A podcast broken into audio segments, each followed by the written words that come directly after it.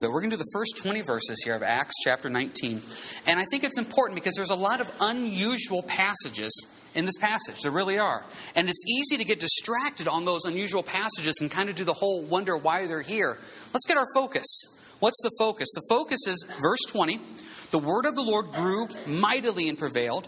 And also verse 17 that in Ephesus fear fell on them all, and the name of the Lord Jesus was magnified. That's the focus right there, is to see the word of the Lord grow mightily and prevail, and in verse 17, to see the name of Jesus magnified. Let's just be honest. In our normal day to day routine, we are not worried about seeing the word of God mightily prevail, and we're not too worried about seeing the name of Jesus magnified. We're a very selfish group of people. We think mostly about ourselves, our day in, day out routine. Part of being a Christian means to be Christ like. That's what the term Christian means, a follower of Christ. So, as a follower of Christ, I need to change my mindset on what's important to me on a day in, day out basis. Let's say I had the best day at work. I came home and it was the best meal ever prepared. It was the house was in perfect shape. Everything was perfectly wonderful. It was the greatest day ever, but yet nothing for eternity was impacted. Let's go to the next day. You come home, everything is completely awful. Completely awful. Worst day you've ever had at work. Everything has just fallen apart at home, but yet you had an opportunity to share Christ with somebody. What's a more successful day? It's day two. We don't think that way.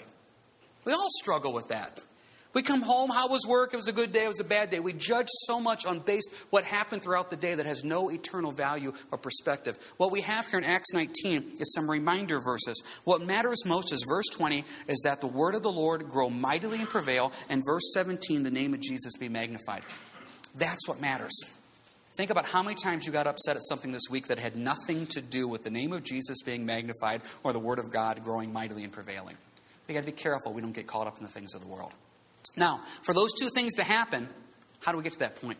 But we have here in Acts 19, there's four things we're going to talk about this morning that tells us how to reach that point of seeing the Word of God grow mightily in the name of Jesus prevailing. The first one you see is found in verse uh, 1. It's about the Holy Spirit, Acts 19, verse 1. And it happened while Apollos was at Corinth that Paul, having passed through the upper regions, came to Ephesus, and finding some disciples, he said to them, Did you receive the Holy Spirit when you believed? So he said to them, We have not as much as heard whether there is a Holy Spirit. And he said to them, Into what then were you baptized? So they said, Into John's baptism. Then Paul said, John indeed baptized with the baptism of repentance, saying to the people that they should believe on him who would come after him, that is, on the Christ.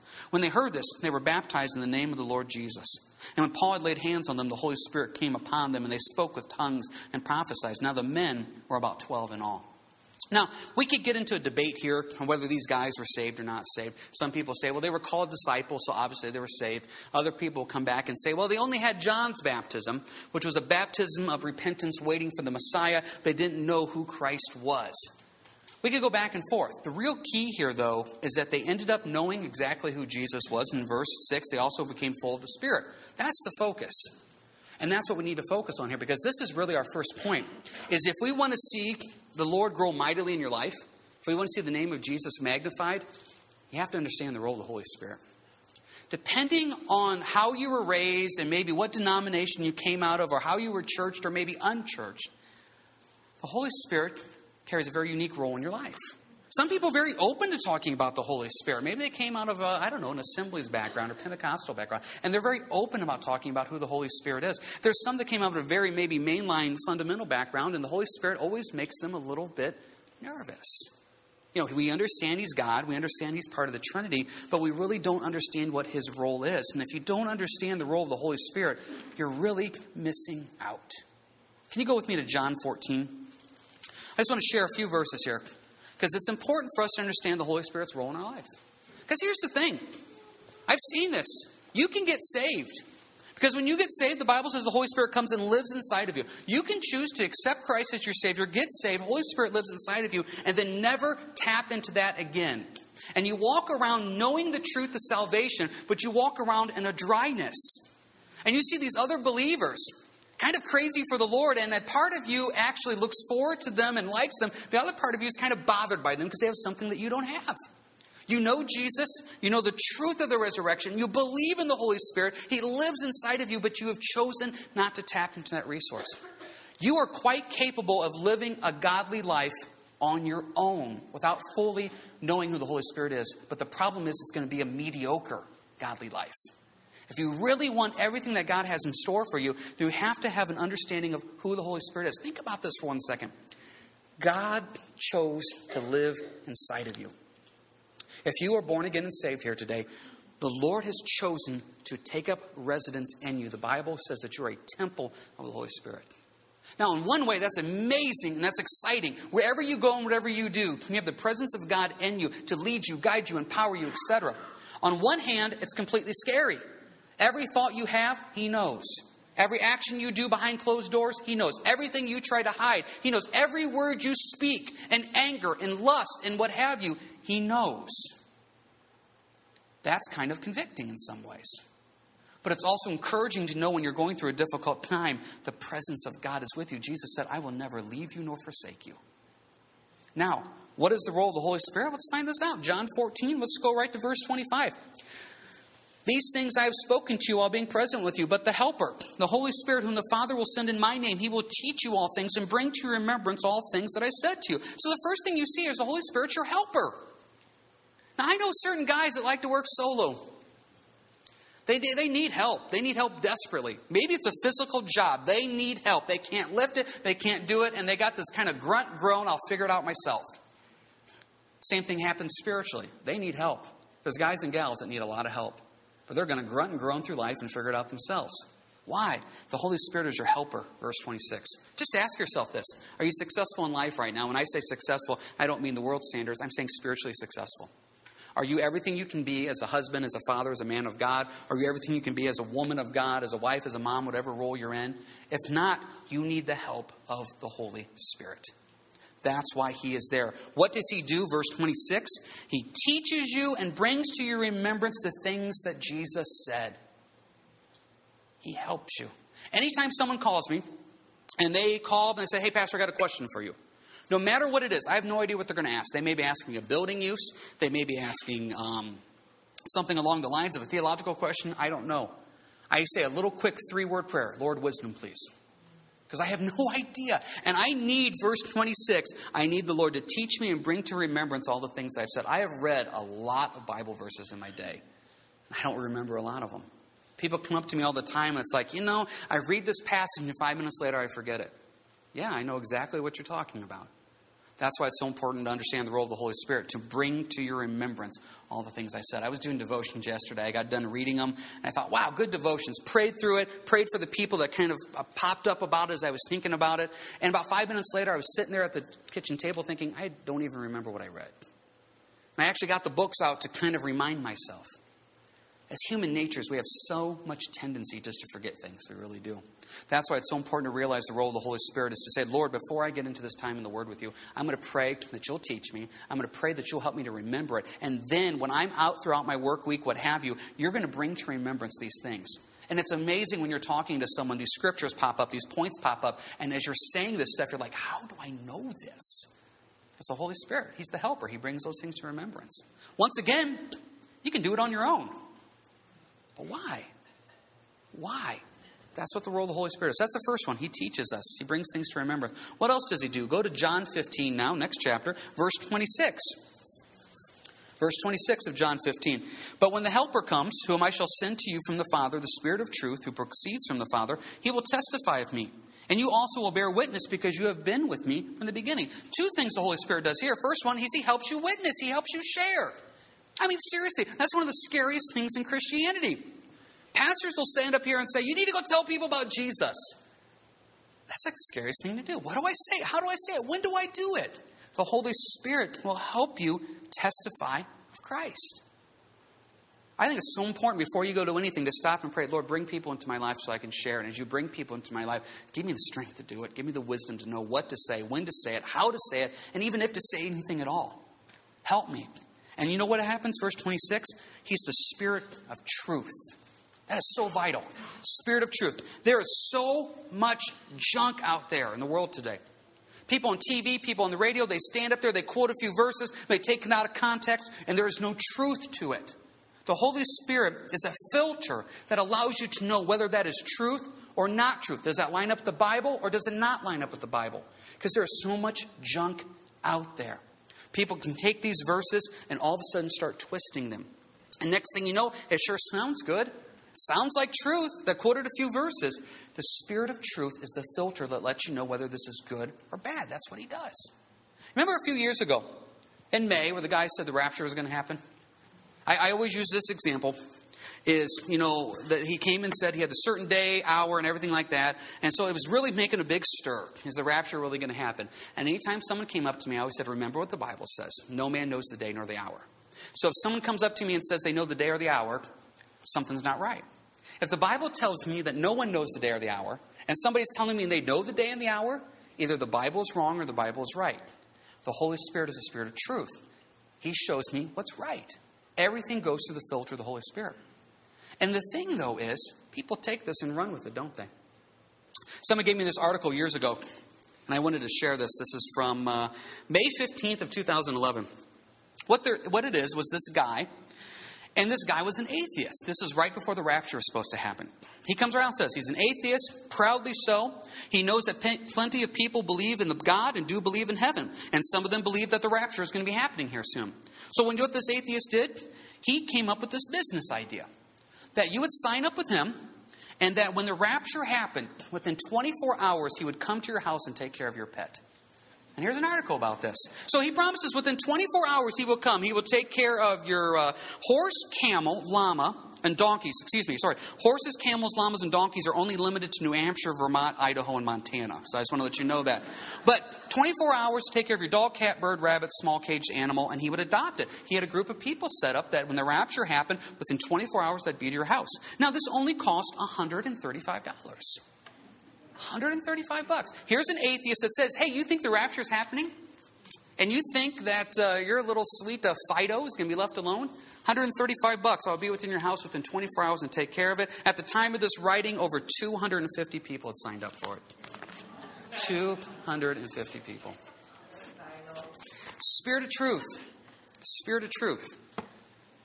As Christians, we should know this. So when somebody shows up your door and wants to tell you that Jesus is the first created being. No, the Spirit of truth shows me he's not. When somebody shows up at your door and says, you know what, actually, Lucifer and Jesus were brothers at one time. No, no, he wasn't. When somebody tries to tell me that Jesus actually married Mary, no, he didn't.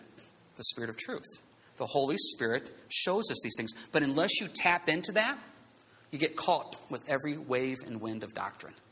So important to know that. So, the first thing is the Holy Spirit teaches us, brings to us remembrance. The second one, the Holy Spirit helps us witness, and the Holy Spirit is the Spirit of truth. Last one, verse 13 of Acts, excuse me, verse 13 of John 16.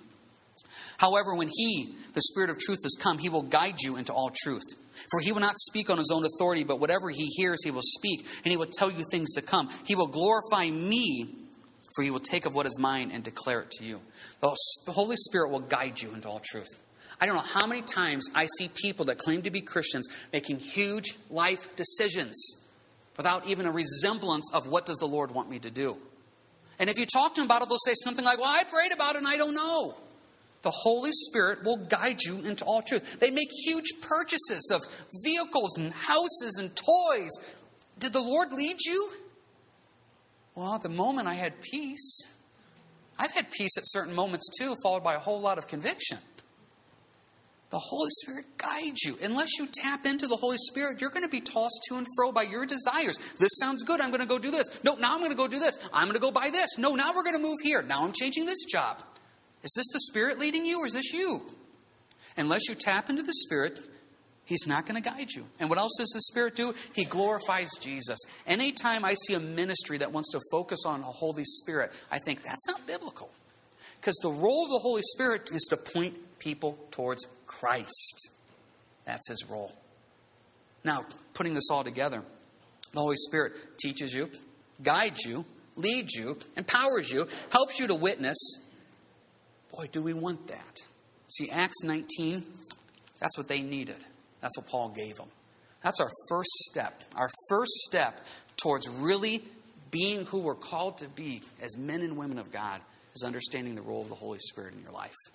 And then what happens? Acts 1 8, power comes onto you from on high. So important. So, what happens then after the role of the Holy Spirit here? Well, let's continue our study in Acts 19. Let's go to verse 8. And he went into the synagogue and spoke boldly for three months, reasoning and persuading concerning the things of the kingdom of God. But when some were hardened and did not believe, but spoke evil of the way before the multitude, he departed from them and withdrew the disciples, reasoning daily in the school of Tyrannus. And this continued for two years, so that all who dwelt in Asia heard the word of the Lord Jesus, both Jews and Greeks. Our next step is our word that we've been talking about now for about six months out here discipleship. Discipleship getting involved in other believers' lives and saying, I want you to help me grow deeper in Christ, and I want to help you grow deeper in Christ. This is what Paul did when he was not working with the tents. He would go teach at this school, discipling them. Discipling them. That word there for disciple, excuse me, that word for reasoning daily in verse 9 means to talk about it.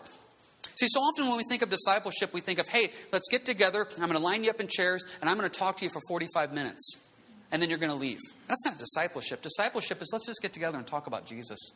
How, can I help you? What can I pray for you today about? Hey, what can you can you pray for me this way? Hey, I found this scripture and I think it's really good. What did you find out this week? That's discipleship. And that's something we try to do. I try to send texts out to people out the week and say, hey, read this verse, thought of you praying for you. Hey, can you pray for me? That's a discipleship role. This is what Paul did. Why don't we do that? I mean, this is exactly what we're supposed to be doing according to the New Testament. But yet, we have come to the conclusion that the 21st century church is you come on a Sunday, I stand up here, I teach, you leave, and I'll see you again in seven days.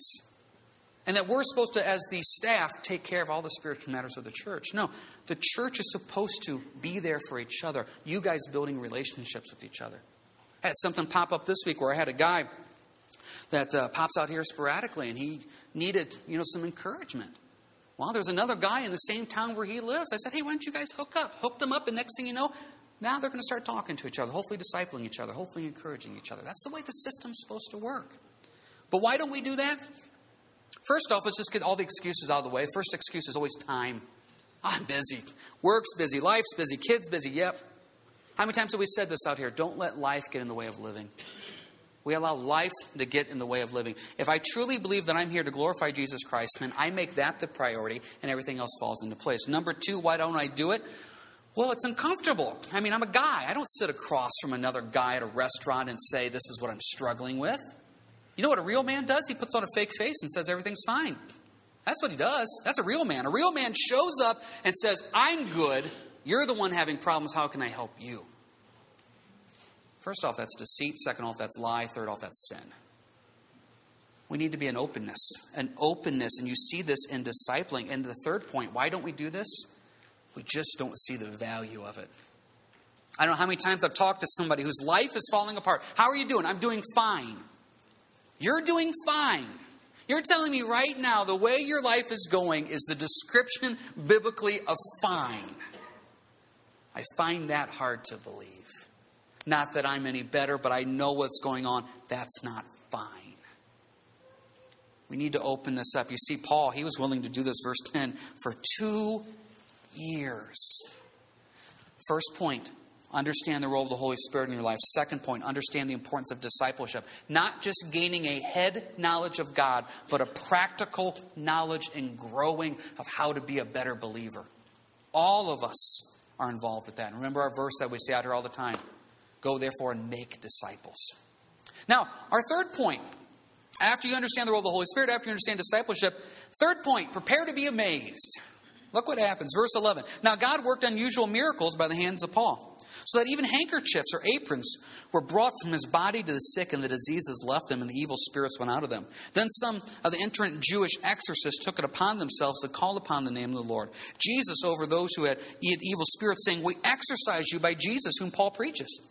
Also, there were seven sons of Sceva, a Jewish chief priest, who did so. And the evil spirit answered and said, Jesus I know, and Paul I know, but who are you?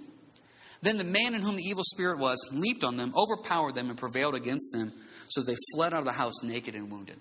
Once again, this is why we go verse by verse, chapter by chapter through the Bible. I don't know how you make a topical out of that passage. You know, that's just a tough one. So let's just break this down. First thing you see in verse 11 God worked unusual miracles. Some of your translations may say special, may say extraordinary. Now, think about this. A miracle in and of itself is unusual. A miracle means no explanation about other than God. Dead come to life. How's that possible? God. Moses parting the Red Sea. How's that possible? God. So if God says that there is now something even unusual happening. This is a whole nother level, a whole nother level of what was going on. And what was going on, verse 12, the handkerchiefs of Paul were brought to the sick and they were healed. That word for handkerchiefs, if we were going to translate into an everyday word today, we'd call it sweatbands. What they were is these pieces of apron or, or uh, cloth he would tie around his head while making tents. He'd maybe put them on his wrist. And then what was happening, it looks like, is as he was done with work, you know, he didn't need the sweaty piece of cloth.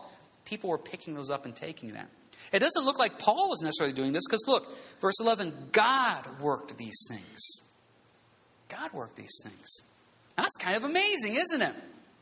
Now, this is what happens when you hear that. Some of us hear that and say, well, that was great 2,000 years ago. Here's the problem we have a tendency to put God in a box, don't we? We have this idea that everybody can be saved, every marriage can be healed, every person can come to know Christ except for Him.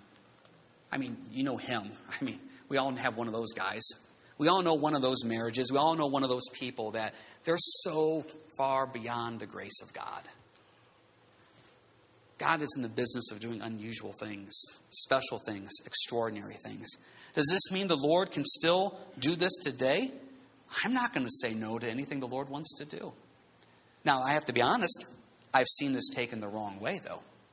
I remember one time watching a, a message, and the pastor got up on stage, and I wish I could go find the clip, be it YouTube or something. He took, um, he took a, a handkerchief that he had, and he was preaching, and he wiped the sweat from preaching. Then he lined up all these people in a row, took the handkerchief, and sprayed them with his sweat. And they all fell like dominoes. Bring up another group, wipe the sweat, and just almost like a sprinkler system, sprayed them, and they all fall down. Then it got to the next level where there was people a little bit farther away. He would take his sweat and pretend to throw a pitch at them, like in baseball, almost like calling a shot. He would point them out and then throw, pretend, hit them, fall back. Now, I walked away from that thinking, I really don't think Jesus was glorified. I think the man was glorified. So sometimes we see these things taken and twisted to things where it shouldn't be. What did we just read about the Holy Spirit? The Holy Spirit is there to point you towards Jesus Christ and Jesus Christ alone. He's here to glorify Him. We need to make sure that everything we do is to the glory of God. So let's not put this in a box. God can do what He wants. Zechariah 4 6 says, Not by might nor by power, but by my Spirit, says the Lord. Isaiah 55 says this My ways are not your ways, my thoughts are not your thoughts. There's been many times out here where I really wanted the Lord to move, and I wanted him to move my way. And God says, As far as I know, I'm not asking your advice, you know? It's His way, not our way. It's His spirit, not us. You know, Romans 11, Paul says that the ways of the Lord are unsearchable. Unsearchable. So when I see things like this, it is unusual. It is special. It is extraordinary. And that's kind of what the business that God is in. Now, go to the next step here, though. You have these guys that are going around casting out demons. Now, we don't know their heart. Maybe they really were just good guys that said, hey, I want to do this. More likely, they were probably in it for a buck. You know, this guy here, Sceva, verse 14, his name literally means mind reader. I think that carries a little bit of a idea that there was something going on behind the scenes. So these guys show up. Verse 13, we exorcise you by the Jesus whom Paul preaches. Now I find verse 15 fascinating. It's one of my favorite verses in the Bible. Jesus I know and Paul I know, but who are you? Now, I want to ask a very open ended question here, and it's really one of those just to ponder, not answer. Does the enemy know who you are? I mean, is he even concerned about you? I mean, is he ever sitting there saying, wow, James is a threat? You know, you stop me and think about that. Jesus I know and Paul I know, but who are you? Sometimes I wonder, are we ever doing enough to inflict any damage on the enemy? I mean, we ultimately know what happens in the end. We know Christ returns. We know Jesus takes care of everything. But I wonder and I think, Lord, you know, here we are, and, and, fill yourself in whatever situation you are in life. You're going to get up, you're going to go to work, you're going to probably work at least 40 hours this week, if not 50, if not more. You're going to have how many hundreds of people are you going to run into? Am I making a difference? Or am I just kind of in this rut? I get up, I go, I do it, I come home. I get up, I go, I do it, I come home. Just this constant repeat. Goes back to that phrase we keep saying life gets in the way of living. I mean, your, your day is full. There's no doubt about that. You got stuff with the spouse, you got stuff with the kids, you got stuff with the grandkids, you got stuff with your friends, you got stuff that has to happen at home. Your life is not an emptiness. But are we really impacting anything beyond this existence in this world? Jesus, I know. Paul, I know. But who are you? I mean, don't you kind of want Satan to have a staff meeting and say, I'm concerned about what James is doing? You know, you may be saying, No, I read the book of Job. I don't want that. But the point is, I think so often we just do our thing and we kind of expect God to just go in the flow with what we're doing. Listen, I know when I say this, some of you are already asleep, some of you don't care. Some of you are counting down the time you want to go. Some of you are paying attention. I know, I get that. I've done this long enough. But it really comes down to this Do you honestly want your life to be the same it is right now, or are you ready for a change? I mean, don't you get sick and tired of mediocrity? I've really had this point spiritually where I stopped and I said, Boy, Lord, I've been walking with the Lord for 20 years. I've been teaching out here for 17 years. It's the third time I've taught through the book of Acts. Lord, needs to be different. Come so common, come so normal. I don't want that anymore. If I really believe Jesus is returning, if I really believe that I could die at any moment, then why in the world am I worried about the things of this world? Why am I arguing with Dawn over silly things? Why am I getting upset with the boys about stupid stuff? Why do I allow, let certain situations out here at church that have no eternal matter dictate my life anymore? If I am here to see Jesus magnified and the word of the Lord grow and multiply, then that is my focus. If that is not my focus, then I am completely, utterly wrong. And what I see here in Acts 19, I see the Holy Spirit, I see discipleship, I see prepared to be amazed. And the last point that I see, starting here in verse uh, 18, many of those who had believed came confessing and telling their deeds. Also, many of those who had practiced magic brought their books together and burned them in the sight of all, and they counted up the value of them, and it totaled 50,000 pieces of silver. So the word of the Lord grew mightily and prevailed. First point, Holy Spirit. Second point, discipleship. Third point, prepared to be amazed. Fourth point, verse 18 confession. What am I doing wrong, Lord? Problem with confession is we have our English translation of confession. My boys get into a fight. One boy hits the other boy. Did you hit your brother? I confess to you, I hit my brother. I admit I hit my brother. He confessed. You know what the biblical definition of confession is? The biblical definition of confession means to literally draw a line in the sand Go on the other side, look at it from that person's perspective, and say, I agree with you that that action is wrong. So when I say, now, I confess to you I did this, it really means I'm admitting I did it. From a biblical definition, I confess to you I did this means, Lord, I agree with you that that action is sin. There's a big difference there. Because I run into people all the time, I confess to you, I'm not a good husband. Okay, do you agree with God that you're a sinful, awful person? Well, have you seen her? This is what we do. I confess to you, I shouldn't have done that. I was wrong. I confess to you. So you agree with God that that action is sinful and wrong, and the result of that action should be punishment in hell. Well, I didn't say that. Then you made up your own definition of confession. To confess means to admit and agree with God that that action is wrong and sinful, and I never want to do it again, hence the term repent, do a 180. We are very good at admitting we're sinners. Some of us are very good at actually making a list of sin. Are we good at confessing? They were confessing, getting together, burning this stuff. You know, depending on how much you value the piece of silver, it's anywhere from a million to several million dollars, verse 19, that they got rid of. We used to do this. We had a Bible study that used to meet in our house on Fridays. We used to be involved with the Campus Crusade over at Northwest. And we had a couple of these. We'd get together and we called them refiners' fires. We'd have this big fire going, and we'd have a time of teaching, and we had a time of worship, and then at the end, people would bring their items and literally throw them in the fire. People are coming and bringing in pornography. They're bringing in music that they shouldn't have been listening to. And maybe they didn't have something that was physical. We'd have pieces of paper where you could write things out bitterness, anger, lust. Throw it in the fire. Burn it up. I mentioned that at the 8:30 service and someone said we should do that. So maybe we will do that. Get together, have a teaching on this, have worship. Let's burn this stuff. You know what I've noticed? High schoolers are really good at refiners' fires. They are. You know, when we did, I was probably 19. We just got married, maybe 20. And there was a lot of college kids. Boy, it was really good. Spirit was really moving. A lot of crying, a lot of weeping, a lot of emotion, not in a bad way, but a lot of I want things to be different. I don't know where it happens, but sometime from being a high schooler that's willing to be open and honest and say, I'm struggling, we become an adult that says, I'm not allowed to admit I have problems. And I'm going to come into this church every Sunday, and you will never know what happens in my life Monday through Friday, and I will sure make myself sound good. Isn't it time for that to be done? It's time to realize what the early church was supposed to be doing confessing, telling their deeds. This is not confession like, now go do this. This is, I want the spiritual encouragement of the body of Christ to come help me go deeper in my walk and relationship with Christ because where I'm at right now is not where God wants me to be. That's openness, that's honesty, and you know what? That's humbling. It's tough to do, it's very difficult to do. And I remember at a pastor's conference one time sweet pastors conference. There's this, this gal there, and I remember her saying, and it hit me, and I never forgot it. She goes, As pastors, we care more about their spiritual life than they do. Boy, that's the truth. I'm not trying to elevate myself, don't take it that way. For some of you this week, I was fasting over you and praying over you and crying over you. And you didn't even know, and that's fine. I don't mean it that way.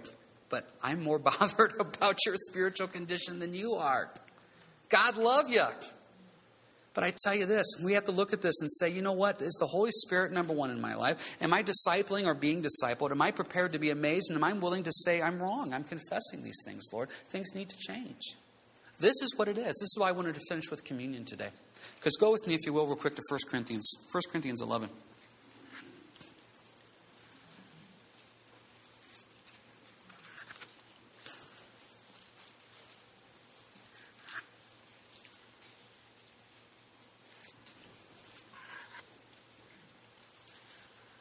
If you look in 1 Corinthians 11, a lot of times when we talk about communion, we always look at the first few verses there, 23 through 26. But jump down to verse 27 when we talk about communion. Therefore, whoever eats this bread or drinks this cup of the Lord in an unworthy manner will be guilty of the bloody and the body and the blood of the Lord. Verse 28. But let a man examine himself.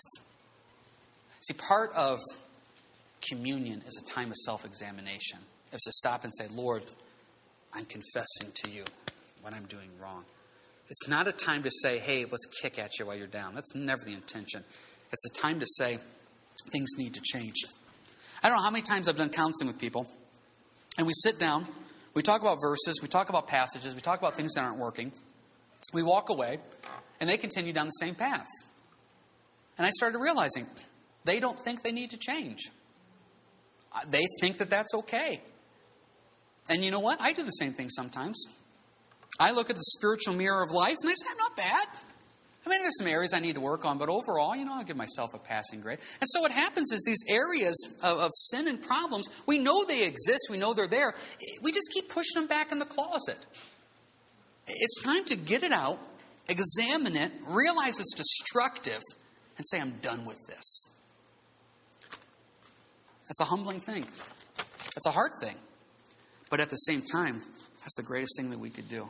Once again, you could go home today and have the most productive afternoon you've ever had. You could get everything done at home. You could have the greatest time with your wife, your kids, your husband, your family, friends. I don't know where you're at. Whatever it is, it could be great. You could have a great week. But unless we're impacting things for eternity, does it, does it really matter? Let's get the focus to where it needs to be. I think back to Matthew 6:33. Seek first the kingdom of God. That's what matters more than anything. So what we're going to do today to close is this. Uh, Glenn, if you want to come forward here to do the uh, worship for communion. Uh, Pastor Rich is actually.